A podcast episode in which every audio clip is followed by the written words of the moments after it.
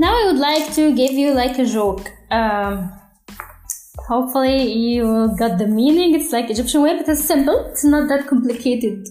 Uh, like you know, most of the time, if you would like, if you wanted to understand jokes, you have to be um, informed with the culture and you know and movies and update with new movies in Egyptian and this and this. But that one, it will be it will be easy.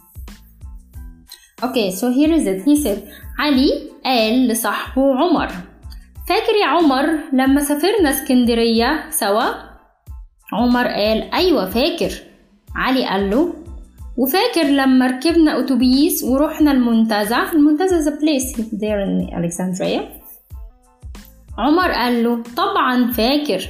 علي قال له وفاكر لما رجعنا البلد ورحنا مطعم سمك عمر قال له أيوة فاكر طبعا.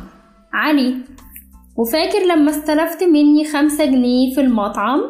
استلفت borrow like five pound um, on the uh, مطعم which is restaurant okay عمر said فاكر.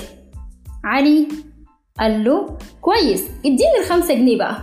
أوكي اديني الخمسة جنيه بقى.